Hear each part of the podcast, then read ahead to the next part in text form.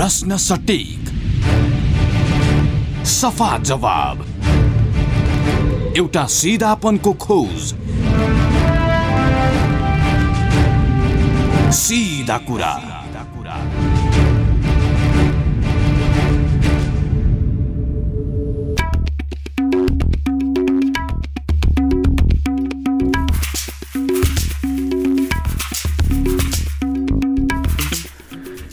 नमस्कार कार्यक्रम सिधा कुरामा स्वागत छ। म Krishna Timalsina capital FM ninety two point four megahertz Kathmandu पूर्वी नेपालमा radio Sarangi one one point three megahertz Morang पश्चिम नेपालमा radio Sarangi ninety three point eight megahertz Pokhara लगायत देशका विभिन्न एफएम स्टेसनबाट एकैसाथ प्रसारण भइरहेको सिधा कुरा तपाईँ W W W dot CFM on air dot com र W W W dot radio Sarangi dot कमबाट पनि संसारभर एकैसाथ सुनिरहनु भएको छ। श्रोता अरू विषय छैनन्। लगभग सम्पूर्ण विश्व यति बेला कोरोनाको कहरसँगै जुधिराखेको छ। कोरोनाको महामारी विश्वव्यापी रूपमा फैलिराखेको छ। यसो गरी फैलिराखेको छ कि विश्वका दुई सय आठवटा मुलुकमा यसको सङ्क्रमण पुगेको छ र पछिल्लो चौबिस घन्टाको मात्रै हिसाब गर्ने हो भने चार हजार सात सय अठाइस झन्डै पाँच हजारजनाले एक रातमा एक दिनमा चौबिस घन्टाको अवधिमा ज्यान गुमाएका छन्। र बाह्र लाख बहत्तर हजार सात सय सैँतिस अर्थात् करिब तेह्र लाख सङ्क्रमित भएका छन् र यो पछिल्लो चौबिस घन्टाको अवधिमा एकहत्तर हजार दुई सय चौवन्नजना नयाँ सङ्क्रमित थपिएको विश्व स्वास्थ्य सङ्गठनको तथ्याङ्कले देखाइराखेको छ। यसरी कहाली कहाली लाग्दो महामारी बनिराखेको कोरोना भाइरस। यो भाइरसको सङ्क्रमण तासका बिचमा छौँ हामी पनि। हामी लकडाउनको अवधिमा छौँ। लकडाउन हुँदै गर्दाखेरि विशेष गरी सीमावर्ती क्षेत्रबाट नेपालतर्फ भइराखेको आउजाउलाई लिएर स्थानीय स्तरमा नागरिक तहबाट राजनीतिक अगुवाहरूबाट प्रहरी प्रशासनबाट गम्भीर चासो र चिन्ता व्यक्त भइराखेको छ। किनकि छिमेकी मुलुक चिनले कोरोना भाइरसको सङ्क्रमण नियन्त्रणमा लिए पनि अर्कोतर्फको हाम्रो छिमेकी मुलुक भारत जोसँग खुल्ला सिमाना छ। खुल्ला सिमानाका कारण भारतमा यो कोरोना भाइरसको महामारी सङ्क्रमण दर फैलिरहँदा त्यसको प्रभाव स्वाभाविक रूपमा सीमावर्ती नेपाल क्षेत्रमा पर्छ। त्यसमा पनि भारतको सि श्रम बजारमा बाह्रदेखि पन्ध्र लाखसम्म नेपाली श्रमिक काम गरिराखेका छन् र त्यसमा धेरै पश्चिम नेपालका नागरिकहरू छन् भनेर हामी विगतदेखि नै भनिराखेका छौँ जसले समग्र मुलुकको अर्थतन्त्रमा ठुलो योगदान गर्दै आएका पनि हुन्। तर अहिले विपत्तिको बेला उनीहरूलाई कसरी भित्र्याउने उनीहरूको व्यवस्थापन कसरी गर्ने र उनीहरू लुकी छिपी आएर गाउँमा लुकेर बसेको अवस्थामा त्यसले महामारीको रूप लियो भने कसरी त्यसलाई टार्ने भन्ने एउटा गम्भीर प्रश्न छ र यही प्रश्नका बिचमा हामीले हिजोका बसाइमा पनि सुदूरपश्चिमका केही जिल्लाका स्थानीय नागरिक अगुवासँग संवाद गरेका थियौँ। त्यहाँको चुनौतीका सन्दर्भमा र आज हामी तपाईँलाई पुनः परशुराम नगरपालिकाका मेयर भीमबहादुर साउद जोसँग पछिल्लो समयमा दार्चुला धारचुला डडेलधुरा आसपासका सीमा क्षेत्रबाट भारतबाट नेपाल प्रवेश गरिराखेका नागरिकको चुनौती व्यवस्थापन गर्नुपर्ने एउटा चुनौती छ। त्यही चुनौतीको विषयमा संवाद गर्न हामी खोजिराखेका छौँ किनकि हामीलाई स्थानीय सर्वसाधारणले फोन गरेर परशुराम नगरपालिकामा भारतबाट उन्नाइस बिसजना नागरिक फेरि नेपाल प्रवेश गरे तपाईँहरूले समाचार बनाइदिनु पर्यो भन्ने जानकारी आइसके पछाडि हामीले उहाँसँगको यो संवादको समय लिएका हौँ। भीमबहादुर साउद हामीसँग टेलिफोन सम्पर्कमा हुनुहुन्छ। हजुर भीमबहादुर साउजी हो तपाईँसँग मैले हिजो संवादको समय लिँदै गर्दाखेरि स्थानीयले फोन गरेर भारतबाट फेरि नेपालीहरू छिरे सङ्क्रमित छन् कि गाउँमा बस्न नसकिने भयो भनेर त्यहाँबाट आएको गुनासोका आधारमा तपाईँसँग जानकारी लिन खोजिराखेका थिएँ। अब त्यो स्कटिङ गरेरै भए पनि हामी सुरक्षित ठाउँमा गन्तव्यमा पुर्याउँछौँ भनिराख्नु भएको थियो। कसरी व्यवस्थापन गर्नुभयो अथवा आइपुगेकै छैनन्? होइन तपाईँले भने जस्तै अब मित्र राष्ट्रहरूबाट धेरै मान्छेहरू लुगी छिपीहरू अहिले आइरहेको अवस्था हो। र धेरै मान्छेहरूलाई हामीले अहिले क्वारेन्टाइनमा राखेका छौँ। हामीले वार्ड नम्बर सातको साधनीको शिवशङ्कर माविमा सत्ताइसजना क्वारेन्टाइनमा राखेका छौँ। त्यसै वार्ड नम्बर बाह्रमा त्रिवेणी बहुमिस क्याम्पसमा हामीले चौधजना क्वारेन्टाइनमा राखेका छौँ। हिजो मात्र एकजना रूपालबाट आएको मान्छेलाई पनि हिजो राति हामीले फेरि क्वारेन्टाइनमा राखेका छौँ। र जुन अहिले अस्ति धारचुला हुँदै दार्चुला हुँदै तपाईँको भागेश्वरी गाउँपालिकाको रूपाल हुँदै करिबन कोही कसैले सत्रजना कसैले अठारजना कसैले बिसजनाको अपुष्ट खबर थियो।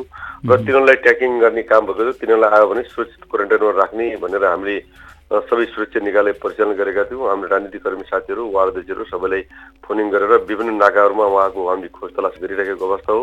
र हिजोसम्म साँझसम्म पुग्ने थियो त्यसको लागि हामी सशस्त्र प्रहरी जनपद प्रहरी र साथीहरूलाई पनि परिचालन गरेका थियौँ तर तिनीहरू अहिलेसम्म सम्पर्कमा आएको अवस्था छैन र तिनीहरू आयो भने हामीले सुरक्षित चाहिँ क्वारेन्टाइनमा राख्ने व्यवस्था मिलाइसकेका छौँ र हामीले यहाँका सम्पूर्ण दाजुभाइ दिदीबहिनीलाई पनि अनुरोध गरेका छौँ तपाईँहरूको यो महामारीबाट बच्ने एउटै उपाय हो एउटा त दूरी कायम गर्ने हो एउटा सरकार नेपाल सरकारले जुन लकडाउन गरेको छ त्यसलाई पूर्ण परिपाल गर्ने हो। र हामीले पनि अहिले नेपाल सरकारलाई बाट भएको लकडाउनको केही कतै ससानो ठाउँमा अन्त यो पूर्ण लकडाउन लकडाउन भएको राम्रै छ त्यही पनि कहीँ अझै छुटपुट कहीँ नहोस् भनेर हामीले एउटा नेपाल सरकारले एक तहबाट स्थानीय तहको एक तहबाट अर्को तहमा लकडाउन गरे जस्तै हामीले पनि कम्तीमा एउटा बस्तीबाट दोस्रो बस्तीमा जान नपाओस् र एउटा घरबाट अर्को घरमा पनि नजाओस् भनेर निर्णय गरिसकेको अवस्था हो।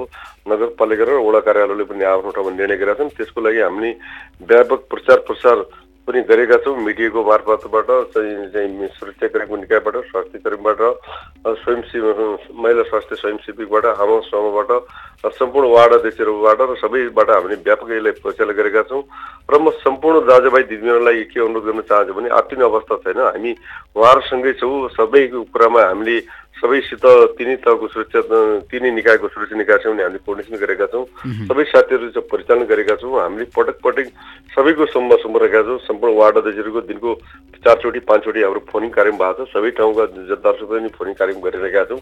आत्तिने अवस्था न तर नात्तिने मतलब यसको सुरक्षित बस्नैपर्छ यसकै उद्देश्य भनेको एउटै के हो भने हामीले एक ठाउँबाट दोस्रो ठाउँ भन्न जाने एक घरबाट दोस्रो घर भन्न जाने र कतै आफ्नो खेतबारीमा अहिले गहुँ खेतीको समय पनि भाले काम त गर्नैपर्छ तर उनीहरूले आफ्नो सीमित आफ्नो बारीमा मात्र काम गर्ने अन्य मान्छेहरूसँग भेटघाट गर्ने र आउन पाहुनाहरूलाई भेटघाट नगर्ने पसलहरू नबस्ने भनेर हामीले पूर्ण चाहिँ यो परिपालन गर्न लागि अनुरोध गरिसकेको अवस्था हो।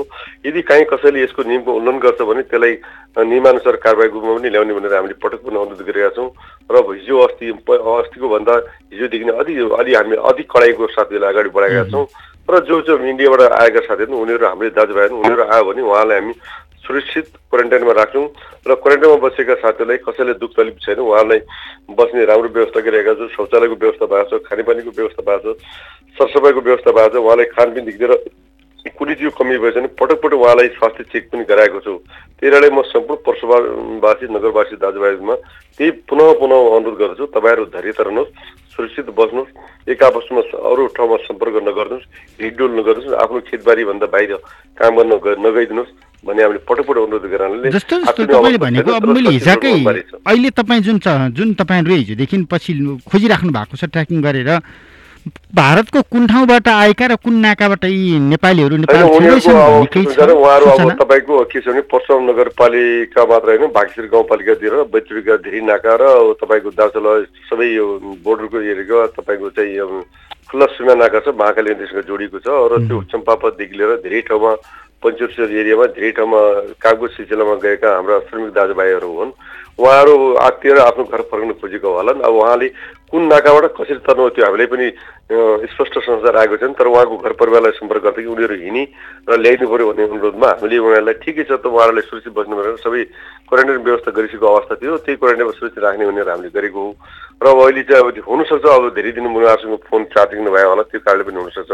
के उहाँहरूलाई अलिकति अप्ठ्यारो पनि महसुस भयो होला कतै हामीलाई अन्य कारवाही हो कि भन्ने कन्फ्युज होला तर उहाँलाई हामीले अहिले तपाईँको यो मिडियाबाट पनि अनुरोध गर्न चाहन्छौँ उहाँको अभिभावकलाई पनि अनुरोध गर्न चाहन्छौँ। उहाँहरू यदि सम्पर्कमा आयो अथवा कुनै पनि व्यक्तिहरूको सम्पर्क आयो भने हामीलाई खबर गर्नुहोस् सुरक्षा निकायलाई खबर गर्नुहोस्। उहाँलाई हामीले राम्रो तरिकाले सुरक्षित स्थानमा नेपाल हाम्रो चाहिँ जो नगरपालिकाले तोकिएका क्वारेन्टाइन छन् व्यवस्थित क्वारेन्टाइन ती क्वारेन्टाइन राखेर उहाँलाई हामी व्यवस्थित तरिका राख्नेछौँ भनेर हामीले यो पनि जानकारी गराउन चाहन्छौँ। त्यो भारततर्फको सीमावर्ती क्षेत्रमा महामारीको संक्रमण फैलिराखेको अवस्था हो कि होइन? जहाँबाट उनीहरू जुन बाटो भएर उनीहरू नेपाल। खबर आएसम्म चाहिँ अहिलेसम्म जुन अस्ति एउटा तपाईँको चाहिँ धनगढीमा एकजना फेला परेर उत्तराखण्डबाट आएको भन्ने कुरा आएको छ जुन। सिलगढी नगरपालिकाको एकजना छ तर अहिलेसम्म हामीले चाहिँ बुझ्दाखेरि धाचुलत र त्यो एरियामा पितरगढमा के मान्छेहरू सम्पर्क गर्दाखेरि त्यतातिर महामारी फैलिएको जस्तो छैन कहीँ छुटपिट होला तर त्यस्तो अहिलेसम्म त्यो एरियामा सङ्क्रमणको चाहिँ केही खबर आएको छैन भनेपछि अहिले आइराखेको भनेको चाहिँ सङ्ख्या एकिन छैन तपाईँहरूलाई पनि क्लियर होइन सत्रजनादेखि बिसजना कसैले सत्रजना भनेको छ कसैले अठार कसैले बिस भनेको छ। तर सत्रदेखि बिसकै बिच हो त्योभन्दा बढी छैन त्योभन्दा कम पनि होइन। त्यो बिचमा अब कसै भन्ने मान्छेले अलिक फरक पारे हुनसक्छ। हामीलाई जानकारी आएको उन्नाइसजना भन्ने थियो। त्यो उनीहरू गाउँ पसिसके भन्ने लागिरहेछ तपाईँहरूलाई कि के? होइन होइन गाउँमा उहाँ पुग्नु भएको छैन। हामीले एकदम पूर्ण चाहिँ हामीले सबै नाकामा हामीले सुरक्षा निकायले रातभरि चाहिँ सुरक्षा निकायहरूले गस्ती गरेको अवस्था छ। अब अहिलेसम्म उनीहरू परशुराम नगरपालिका पसेको छ- जस्तो लाग्दैन। यदि परशुराम नगरपालिका भने छेउछाउमा हुनसक्छ वार्ड नम्बर तिनको आसपास अश्रेणीदेखि लिएर त्यस्तो कुनै ठाउँमा होलान् र त्यसको लागि खोजी चाहिँ भइरहेछ। उहाँहरूलाई अब त्यो आत्तिको हुनसक्छ उहाँहरू। तर उहाँलाई हामी नातिकन अब तपाईँहरू सुरक्षित रूपमा आउनुहोस् भने हामीले उहाँको अभिभावकलाई पनि खबर गरिसकेको अवस्था हो। र त्यसको लागि हामी अझै फेरि सम्पर्क गरिराखेको अवस्था छ। हुन्छ हुन्छ। सुरक्षित रहनुहोस् सुरक्षित राख्नुहोस् नागरिकलाई। तपाईँले पनि यो महत्त्वपूर्ण समय दिएर जनतालाई सचेत गराउने जुन पुरा महत्त्वपूर्ण समय दिनुभयो त्यसको लागि तपाईँको मिडियालाई पनि धन्यवाद दिन्छु र मिडियाको उत्तरोत्तर प्रगतिको पनि कामना गर्न चाहन्छु। भीमबहादुर साउद डडेलधुराको परशुराम नगरपालिकाका मेयर हामीले जानकारी पाएका थियौँ। भारततर्फबाट खुल्ला सिमाना हुँदै नेपाल प्रवेश गरेका छन् उन्नाइस बिसजना नेपाली दाजुभाइहरू जो डडेलधुरा आसपासको क्षेत्रका हुन् र विशेष गरी परशुराम नगरपालिका भएरै उनीहरू पश्चिमका पहाडी जिल्लाहरूमा जाने भएका कारण त्यहाँका नागरिकले हामीलाई जानकारी गराएका थिए। यहाँनिर यो खालको समस्या आइराखेको छ। नगरपालिकाले के गर्दैछ जानकारी लिइदिनु पर्यो भन्ने हिसाबमा हामीले उहाँसँग सम्पर्क गऱ्यौँ। समग्रतामा उनीहरू नेपाल प्रवेश गरिसकेका छन् भन्ने परिवारले सङ्केत गरेको छ तर हिजै बेलुकाबाटै प्रमुख जिल्ला अधिकारी लगायत सुरक्षा सबै सुरक्षा संयन्त्रले परिचालन भएर उनीहरूको खोजी गरिराखेको छ। उनीहरूलाई ट्र्याकिङ गरिराखेको छ नयाँ अनुहार देख्ने बित्तिकै समातेर उनीहरूको स्वास्थ्य परीक्षण गर्ने एउटा जुन प्रबन्ध मिलाइएको छ क्वारेन्टाइनमा लगेर राख्ने प्रबन्ध मिलाइएको छ। तर उनीहरू नेपाल आएर गाउँमा लुकेर बसेका छन् अथवा कसै आफन्तकोमा गएर लुकेर बसेका छन् कि भन्ने एउटा गम्भीर आशंका छ। यदि यो तपाईँसँग सम्बन्धित कोही व्यक्तिसँग जोडिएको समाचार हो सन्दर्भ हो र समस्या हो भने कृपया यसरी घरमा लुकाएर राख्ने यो प्रवृत्ति त्याग्नुहोस् किनकि तपाईँले घरभित्र रोग लुकाएर राख्नु भएको छ तपाईँको परिवार सिद्धिन सक्छ। अहिले तपाईँसँग यो प्रत्यक्ष संवाद गर्दै गर्दा अथवा यो प्रसारण भइरहँदाखेरि हामीले देखिराखेका छौँ एकै दिनमा अमेरिकामा एघार सय पैँसठीजनाको कोरोनाको कारण गैराती मृत्यु भएको छ। कोरोनाको सङ्क्रमण भएपछि बेलायतका प्रधानमन्त्री जोन्सन अस्पतालमा भर्ना भएका छन्। अवस्था अलिक गम्भीरै छ भन्ने खालको समाचार पनि आइराखेको छ। त्यसकारण तपाईँ हामीले हेलचेक्राइ नगरौँ यो गम्भीर समस्या हो यो गम्भीर परिस्थिति हो। हामी अब तपाईँलाई जाजरकोटतर्फ लैजान्छौँ। जाजरकोटमा के कस्तो छ तयारी? हामीसँग स्थानीय जनप्रतिनिधिहरूले सर सरकारले साधन स्रोत केही पनि पठाएन। व्यवस्थापन गर्न गाह्रो भयो। गाउँ गाउँमा भारतबाट आएका श्रमिक दाजुभाइहरू गइराखेका छन्। उनीहरूलाई कसरी नियन्त्रण गर्ने? नागरिकलाई कसरी जोगाउने भन्ने एउटा गुनासो हामीलाई धेरै पटक आएको हिसाबमा हामीले जाजरकोट पत्रकार महासङ्घका अध्यक्ष जनक केसीसँगैबाट जानकारी लिन खोजिराखेका छौँ। जनक केसीज्यू हजुर हजुर। तपाईँसँग समग्रतामा मैले जाजरकोटको समस्याको बारेमा कोरोनाको कहर विश्वव्यापी रूपमा समस्या भइराखेको छ। अब जाजरकोट आसपासको क्षेत्र त झनै पश्चिमको पहाडी जिल्ला। हामी झाडापखाला लागेर सयौँ मान्छेले ज्यान गुमाए भनेर समाचार बनाइराखेको त्यो क्षेत्र त्यो भूगोल। अहिले त्यहाँका जनप्रतिनिधिहरू भन्छन् राज्यले केही पनि गर्दै गरिराखेका छैन। हामीले व्यवस्थापन गर्न सकेनौँ समस्या पर्यो भनेर। त्यहाँको वास्तविकता र वस्तुस्थिति चाहिँ के हो? तपाईँले अघि भने जस्तै म नेपाल पत्रकार महासङ्घको पूर्व अध्यक्ष हो वर्तमान अध्यक्ष होइन? अब खास गरी जाजरकोटको सन्दर्भमा अब देशभरिकै विभिन्न जिल्लाको स्थानीय तहहरूको अवस्था पनि एउटा एउटा होला। अहिले जाजरकोटको अवस्था हेर्दाखेरि तपाईँको तयारीको हिसाबले स्थानीय तहहरूले आफ्नो अनुकूलतामा आफू आफूले आफ्नो आफ्नै ढङ्गले विभिन्न तयारीहरू गरिरहेका छन्। उनीहरूले तपाईँको चाहिँ बाहिरबाट आउने मान्छेहरूको निगरानी गर्ने कुरा क्वारेन्टाइन बनाउने कुरा त्यसपछि आएर विभिन्न सुरक्षाकर्मी स्वास्थ्य कर्मीलाई परिचालन गर्ने कुरा आफ्नो तागत चाहिँ भ्याएसम्म त गरिरहेका छन् तर। अहिलेको जुन परिस्थिति छ त्यो परिस्थिति अनुसार उनीहरूले गरिरहेको तयारी र उनीहरूले जुन प्रकारको चाहिँ जो सजगता अपनाउने सन्दर्भमा गरेका प्रयासहरू छन् तिनीहरू पर्याप्त चाहिँ देखिँदैनन्। अहिले भर्खरै तपाईँले फोन गर्नुभन्दा अगाडि मैले यो जाजरकोटको समग्र अलिकति तथ्याङ्कको कुरा गर्दाखेरि यहाँ चाहिँ यो तयारीको अवस्था के छ भनेर जाजरकोटको प्रमुख जिल्ला अधिकारीसँग मैले भर्खरै कुरा गरेको थिएँ। उहाँले दिएको जानकारी अनुसार के छ भने अहिले केही समय अगाडि मात्रै जाजरकोटमा इन्डियाबाट इन्डिया लगायत त्यो तेस्रो मुलुकबाट जाजरकोट भित्रिनेहरूको सङ्ख्या दुई सय तिसजनाभन्दा बढी यहाँ भित्रिसकेका छन्। उनीहरूको चाहिँ भित्रिसकेपछि उनीहरू चाहिँ सेल्फ क्वारेन्टाइनमा छन् कि छैनन् उनीहरूलाई चाहिँ निरन्तर निगरानी स्थानीय तह या चाहिँ सरकारवालाहरूले गरिरहेका छन् कि छैनन् भन्ने बारेमा उहाँहरूले त गरिरहेको भन्नुहुन्छ। तर त्यो सँगसँगै अब यो जाजरकोटमा सबै सातैवटा स्थानीय तहहरूमा गरेर एक सय सैँतिसवटा क्वारेन्टाइनहरू बनाइएका छन्।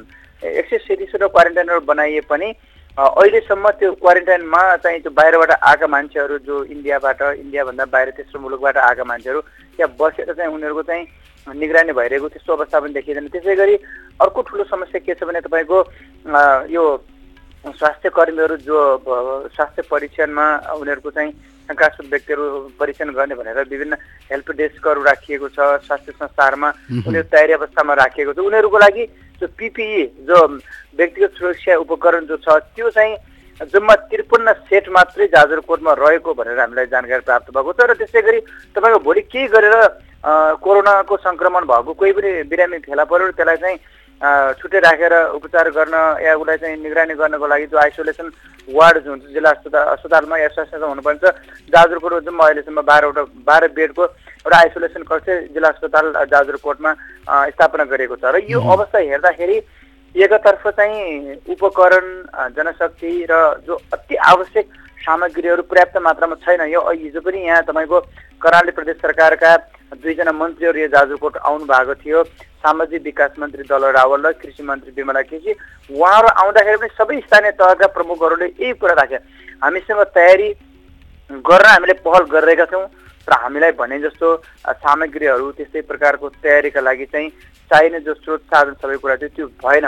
हामीसँग बजेट छ नहुने होइन तर त्यो अनुसारले त्यही जनशक्तिको कुरा उपकरणको कुरा त्यसपछि आएर चाहिँ यो अरू तयारीको सन्दर्भमा हामीलाई माथिल्लो लेभल जस्तै स्थानीय के अरे प्रदेश सरकार सङ्घीय सरकारले हेरेन भनेर व्यापक गुनासो गर्नु पऱ्यो उहाँहरूको गुनासो सुनिसकेपछि दुईजना मन्त्रीले चाहिँ हामी तत्काल तपाईँहरूको माग पुरा गर्छौँ भनेर जानुभयो। यो अवस्थामा आउने बेलासम्म पनि उहाँहरू आश्वासन मात्रै दिइरहनु भएको छ।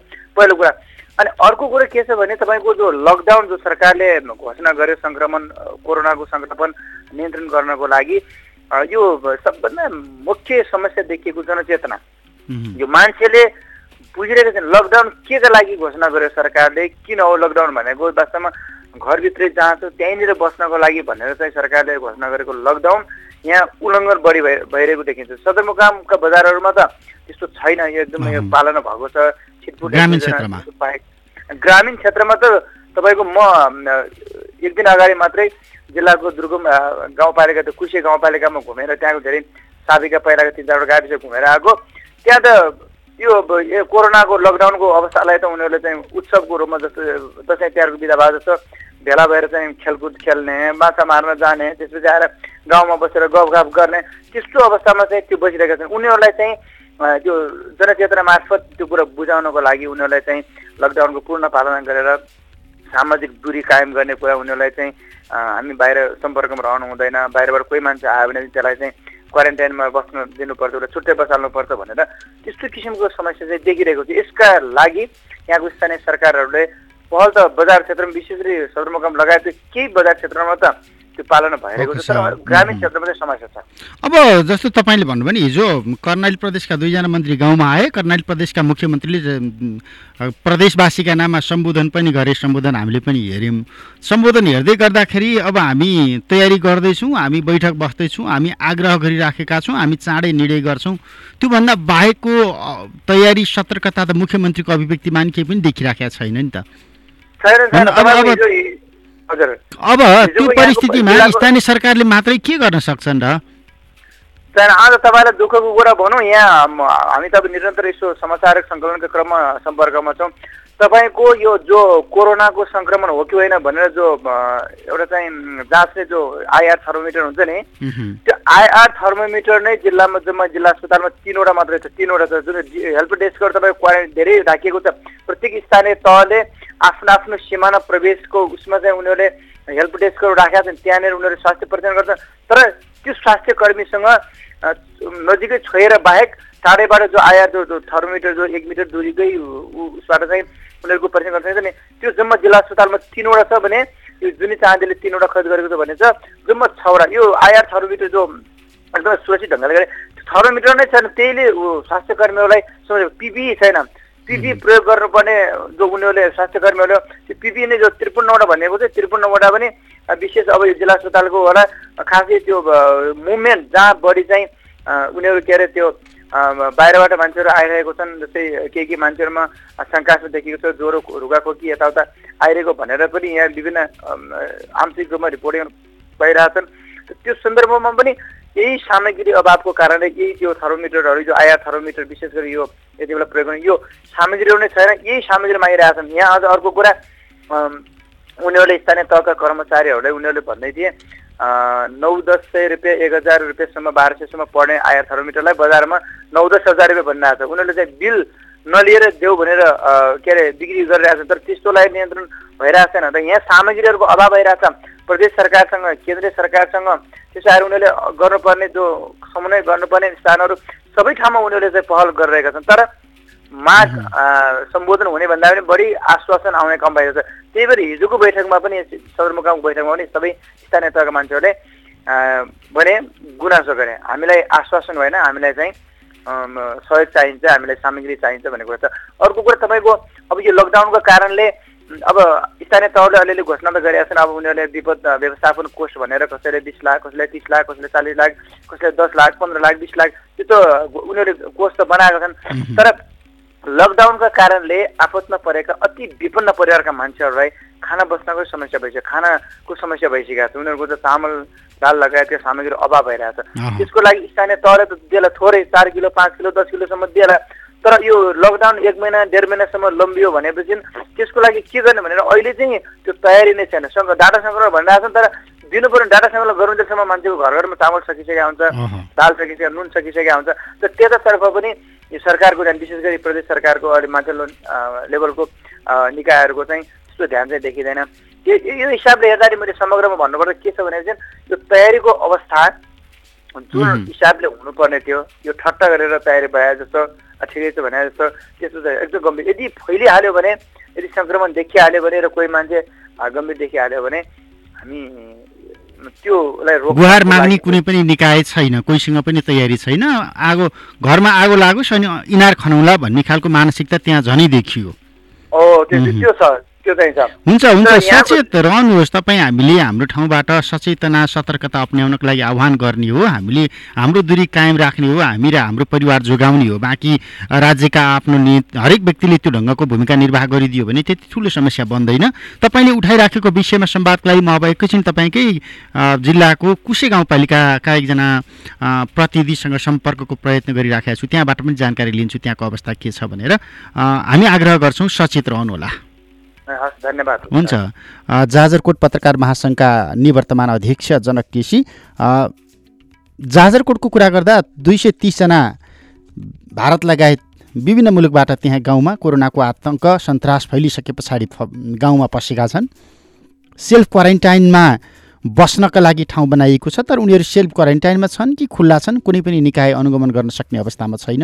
यो बडो दुर्भाग्यपूर्ण हो किनकि गाउँ गाउँमा उत्सव जस्तो भएको छ दसैँ तिहार आए जस्तो भएको छ सबै रमाइलो गरिराखेका छन् मनोरञ्जनमा लुप्त भइराखेका छन् भेटघाटमा व्यस्त भइराखेका छन् तर यसो गर्दै गर्दा यदि एक व्यक्तिबाट अर्को व्यक्तिमा अर्को व्यक्तिबाट अर्को समुदायमा सर्यो भने फैलियो भनेदेखि उपचार कहाँ गर्ने भन्दा केही पनि छैन। किनकि समग्र जाजरकोटको कुरा गर्दा जम्मा त्रिपन्नवटा पिपिई सेट छ जिल्लाभरिका लागि बाह्रवटा बेडको आइसोलेसन वार्ड स्थापना गरिएको छ जिल्ला अस्पतालमा। यो अवस्थामा स्थानीय जनप्रतिनिधिले चाहिँ के गर्न सक्छन् र अब हामी जनक केसीले दिएका सूचनाका आधारमा केन्द्रित रहेर जाजरकोटकै कुसे गाउँपालिकाका अध्यक्ष हरिचन्द्र बस्नेतसँग संवाद गर्नेछौँ जानकारी लिनेछौँ। तयारी के छ? हजुर हरिचन्द्र बस्नेतज्यू। हजुर। स्वागत छ यहाँलाई। धन्यवाद हजुर। तपाईँको मैले जनक केसी पत्रकार महासङ्घका पूर्व अध्यक्षसँगबाट यसभन्दा अगाडि धेरै जानकारी लिएँ। समग्रतामा त्यहाँको दुरावस्था त्यहाँको समस्या र तयारीका सन्दर्भमा गाउँमा दुई सय तिसभन्दा बढी विभिन्न मुलुकबाट आएका नागरिकहरू छन्। सेल्फ क्वारेन्टाइनमा छन् कि खुल्ला हिँडेका छन् थाहा छैन। गाउँमा ज्वरो नाच जाँच्ने मेसिन पनि छैन उपचार गर्ने कुनै बेड पनि छैन। हेल्थ डेस्क छ तर जम्मा त्रिपन्नवटा पिपी सेट छ जिल्लाभरिका लागि। भन्ने ढङ्गका थुरै थुप्रै उहाँका त्यो गुनासोहरू सुनियो समस्याहरू सुनियो। प्रदेश सरकारले पनि केही पनि गरिराखेका छैन। स्थानीय सरकारले के गर्दै होलान् भन्ने एउटा उहाँको गुनासो रहेछ। के गर्दै हुनुहुन्छ तपाईँहरू? हामी अहिले चाहिँ नि देशभरि महामारीको रूपमा फैलिएको यो कोरोना भाइरस विश्वभरि देशभरि भन्दा पनि विश्वभरि फैलिएको छ। यसलाई चाहिँ नि सरकार नेपाल सरकारले लकडाउन गरिसकेपछि हामीले गाउँपालिकाको हाम्रो मैले आफ्नो गाउँपालिकाको क्षेत्रभित्र लकडाउनलाई पूर्ण रूपमा पालना गर्ने र यो रोगलाई चाहिँ नि सर्दाखेरि कुन रूपले सर्छ यसको सर्नका एउटा चाहिँ नि मान्छेको प्रत्यक्ष सम्पर्कबाट मात्र सर्ने भन्ने खालको चाहिँ नि कुरा तथ्य बाहिर आइसकेपछि त्यसलाई मान्छेको सम्पर्कसँग नजिक नजिक नजानका लागि जनचेतनामूलक कार्यक्रमहरू गरिराखेका छौँ। तथापि हजुरले भने जस्तै योलाई चाहिँ नि रोग सङ्क्रमित मान्छेहरूलाई छुट्याउनका लागि सङ्क्रमित मान्छे हो होइन भन्ने कुराको जानकारी लिनका लागि जाजरकोट जिल्ला सदरमुकाम खलङ्गामा नै त्यो विधि छैन अब जम्मा तिनवटा थर्मोमिटरले जाजरकोट जिल्ला अस्पताल चलिराखेको रहेछ। जम्मा तिनवटा थर्मोमिटर सारे जिल्लाभरिको लागि भनेर छुट्याइएको।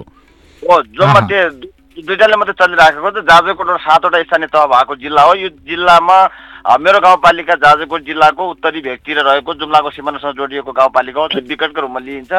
त्यहाँ यहाँ चाहिँ नि अहिले अब जिल्ला सदरमुकाममै चाहिँ नि त्यो आई थर्मोमिटरहरू छैनन् र जरो के अरे त्यहाँ सङ्क्रमणहरूको चाहिँ पत्ता लगाउने व्यवस्था गरिएको छैन भने तथापि हाम्रो गाउँपालिकामा हामीले सजगताका लागि त्यहाँ गाउँपालिकाका क्षेत्रभित्र छिर्नका लागि गाउँपालिकाका नाकामा जानका लागि मुख्य दुईवटा नाका छन्। त्यो नाकाहरूमा हेल्प डेस्कहरू निर्माण गरिएका छन्।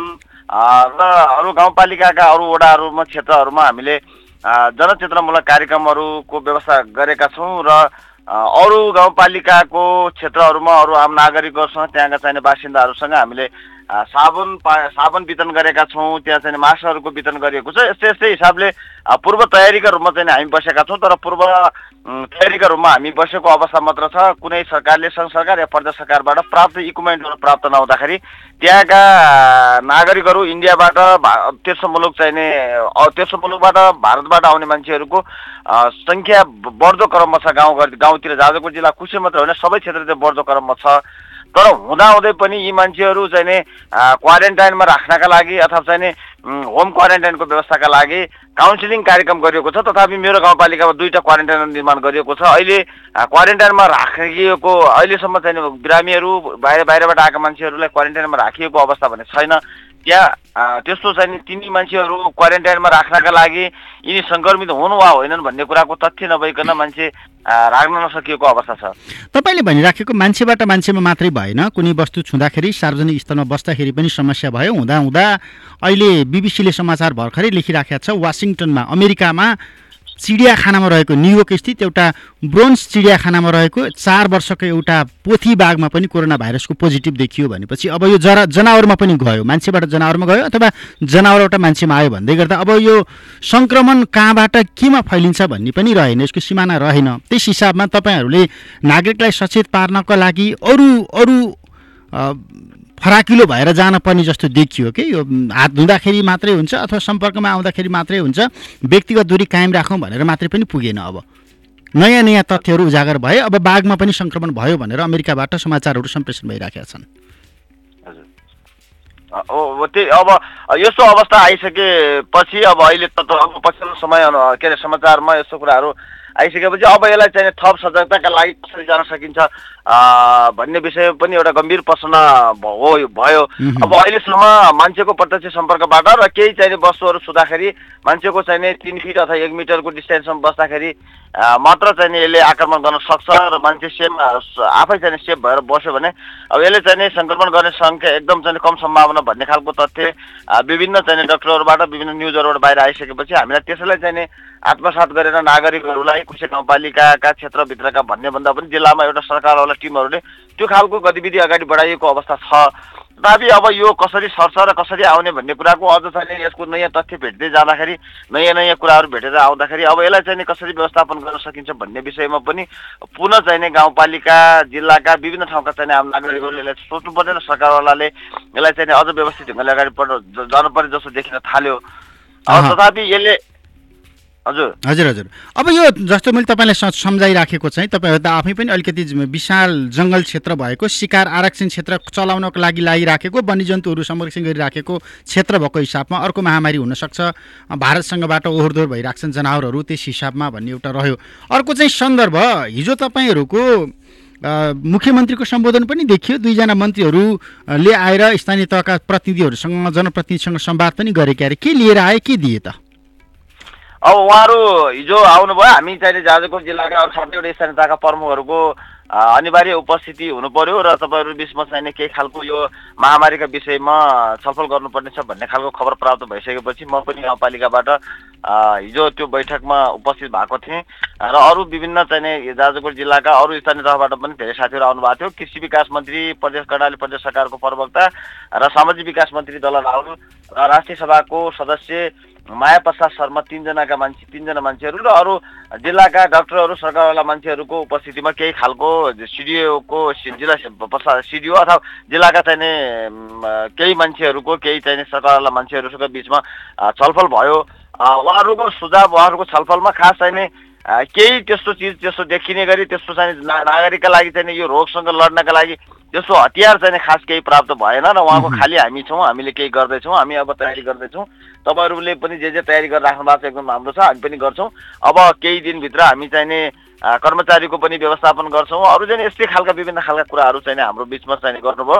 र उहाँहरूले चाहिँ यो रोगसँग लड्नका लागि तयारीको अवस्थामा रहनुपर्नेका कुराहरू चाहिँ मौखिक कुराहरू हामीले जस्तै जे जे गाउँपालिका नगरपालिकाहरूमा साथीहरूले गरिराखेका छौँ हामीले त्यस्तै कुराहरूको विषयमा उहाँहरूले तपाईँले राम्रो गर्नुभएको छ। हामी पनि गर्ने तयारीमा छौँ।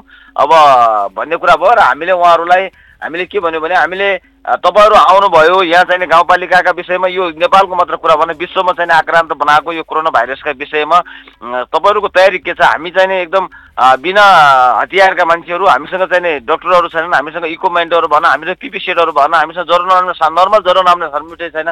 तपाईँहरूको अवस्था के छ भन्दाखेरि हामी यसको अब तयारी गर्दैछौँ।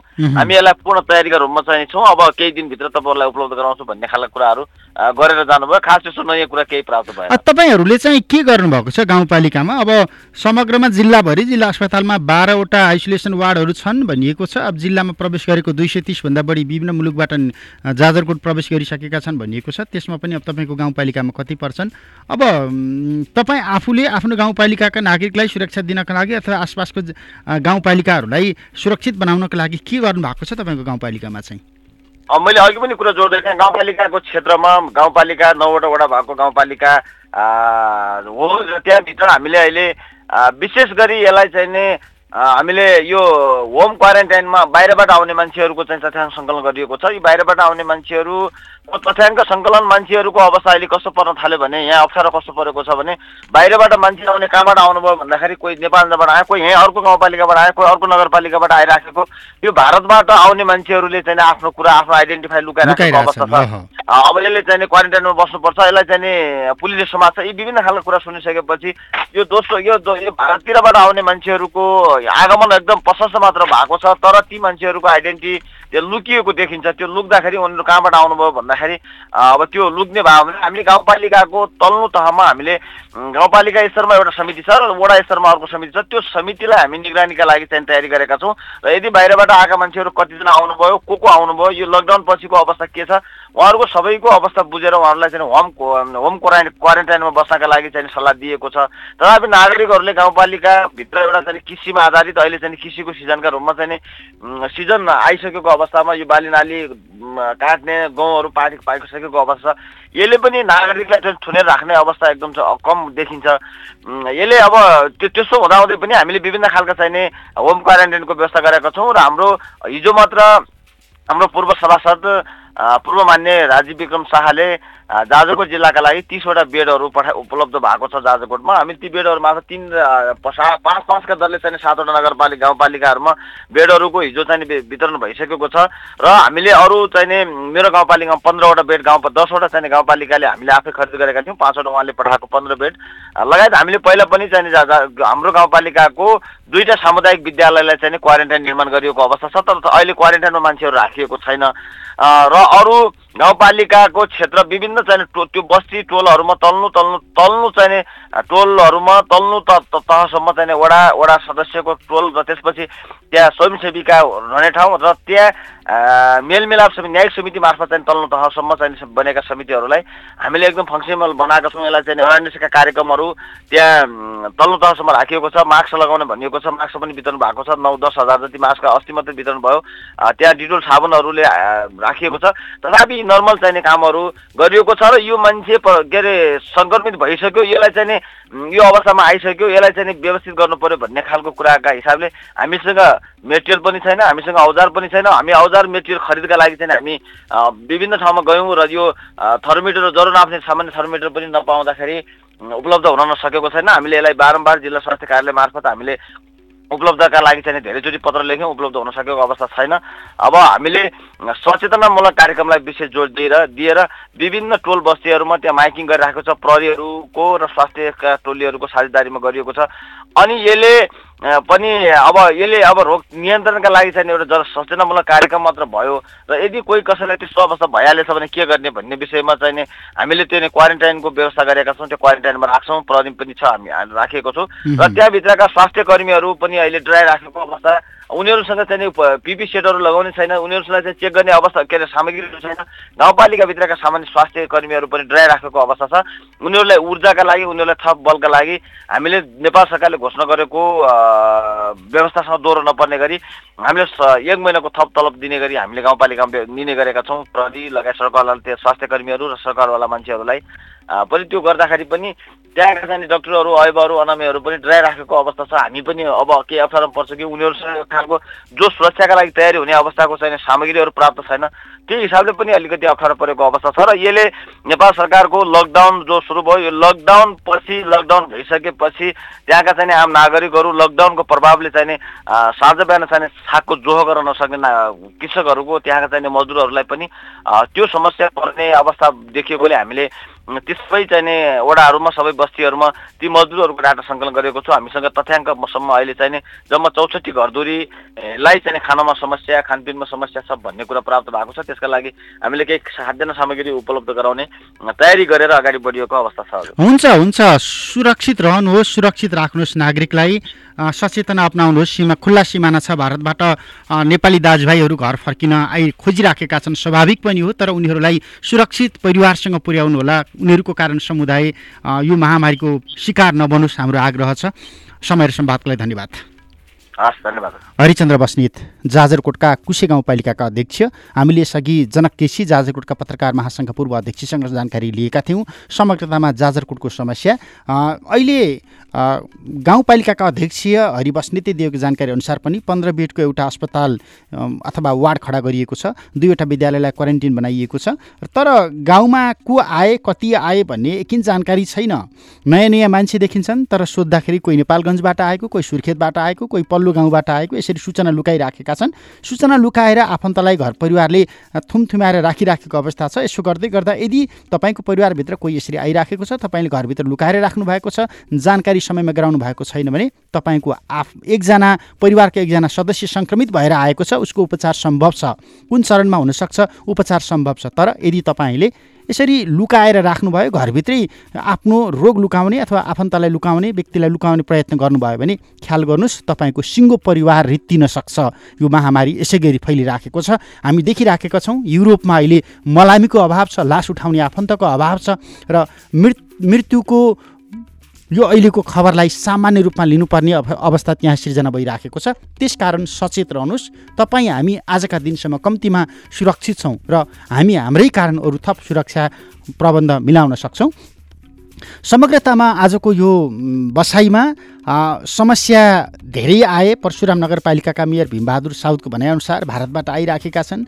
भारतबाट आए तर उनीहरू कहाँ गइराखेका छन्? ट्र्याकिङ गर्दा पनि भेटिराखेको छैन। उन्नाइस बिसजना पछिल्लो चौबिस घन्टामा भारत हुँदै नेपाल प्रवेश गरेको भन्ने जानकारी छ। स्थानीय प्रशासनले खोजी गरिराखेका छ लुकिराखेका हुन सक्छन् अथवा सम्पर्कमा आइराखेका होलान् भन्ने एउटा यो अनुमान छ। यो डडेलधुराको सन्दर्भ हो किनकि उनीहरू खुल्ला सिमाना छ जतासुकैबाट नेपाल प्रवेश गर्न सक्छन् तर कम्तीमा नेपाल आइसके पछाडि स्थानीय प्रशासनको स्वास्थ्य कर्मीको अथवा स्थानीय जनप्रतिनिधिको सम्पर्कमा आइदियो भनेदेखि कम्तीमा रोग सँगसँगै लिएर आएको छ भने उपचार गरेर परिवारसँग स्वस्थ भएर जान सक्ने अवस्था रहन्छ। तर लुकेर घरमा पुग्यो भने सिङ्गो परिवार बिरामी भन्छ।